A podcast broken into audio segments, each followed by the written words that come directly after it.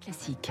7h24, l'info politique et la une de la presse. Bonjour David Doucan. Bonjour. L'info politique avec vous, euh, rédacteur en chef politique du Parisien. J-1 donc avant la journée de grève et de manifestation ce jeudi.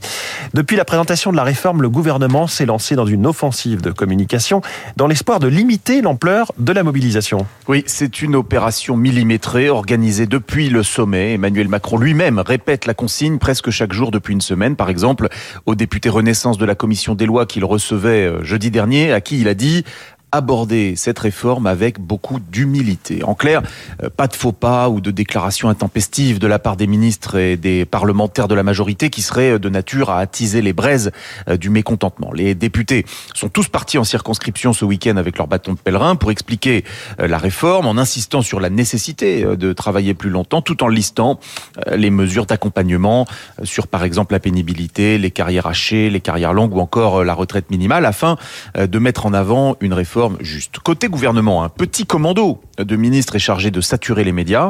Euh, Olivier Dussopt a accordé quatre interviews radio ou télé et trois en presse écrite entre mardi et dimanche.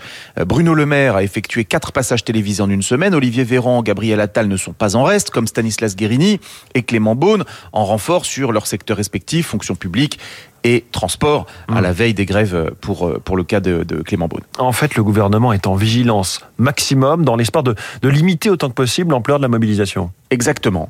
Le président a prévenu lors du dernier Conseil des ministres, il a demandé en ces périodes tendues à conserver, je cite, la maîtrise des textes que produit l'administration. Alors un ministre euh, nous fait la traduction dans le Parisien, regardez un peu vos décrets, ne sortez pas des trucs à la compe, pardonnez euh, l'expression, mais euh, c'est une citation. Et lundi, euh, le secrétaire général de l'Élysée, Alexis Kohler, avait insisté devant les cadres de la majorité sur la nécessité de s'en tenir, en dehors de la réforme des retraites, aux priorités du moment pour éviter toute interférence, tout risque de polémique inutile sur d'autres sujets. Bref, le gouvernement fait tout pour, un, limiter l'ampleur des manifestations, et deux, ne pas offrir des arguments supplémentaires à ses adversaires politiques et cette opération euh, pédagogie des minages avant la journée euh, de demain continue jusqu'au dernier moment puisque Matignon a convoqué ce soir euh, tous les communicants du gouvernement pour une dernière réunion de calage des argumentaires avant la grève. La bataille de l'opinion est bel et bien lancé. Voilà, on va entendre donc les, les éléments de langage s'affiner et se répéter sur les, les, plateaux de télévision et de radio que vous citiez. L'info politique de David Doucan. Merci David. Les titres de la presse. David Abiker à la une. La France qui se prépare donc à la grève. Avec un climat de résignation. On attend la grève, on raconte la grève et on attend la suivante. Commençons par le canard enchaîné. Macron met le pays en état de marche. Nord Littoral vous raconte ce qui vous attend demain. Idem pour le courrier Picard. L'Union fait la une sur un syndicaliste CFDT. Il a ses drapeaux, son gilet à la une. Bref, il est prêt, comme pour aller à la pêche. Pour le Figaro, la démocratie, la démographie française est en berne. Elle est la grande oubliée de la réforme des retraites. La Croix fait la une sur Parcoursup, l'incompris. L'opinion sur les ambitions présidentielles de Laurent Vauquier. Et le Parisien aujourd'hui en France sur les naturopathes et les dérives sectaires de certains d'entre eux. Merci David Abiquière. À tout à l'heure, 8h30 pour la grande revue de presse de Radio Classique. Bonjour Renaud Blanc. Bonjour François. La matinale de Radio Classique continue. Avec vous, quel est le programme Eh bien, comme tous les mercredis, nous parlerons cinéma, cinéma à 7h40 avec Samuel Blumenfeld.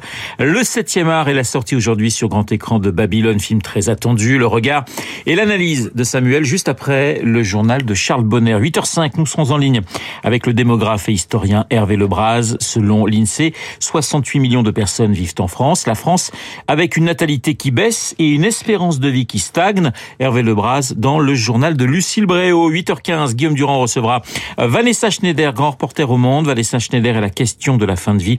Elle qui vient de publier le récit des derniers jours de son père en soins palliatifs. Euh, Vanessa Schneider dans les stars de l'info avec Guillaume. 8h40, Esprit libre avec l'académicien Marc Lambron et le philosophe Pascal Bruckner. Esprit libre juste après la revue de presse de David. Mais tout de suite, la.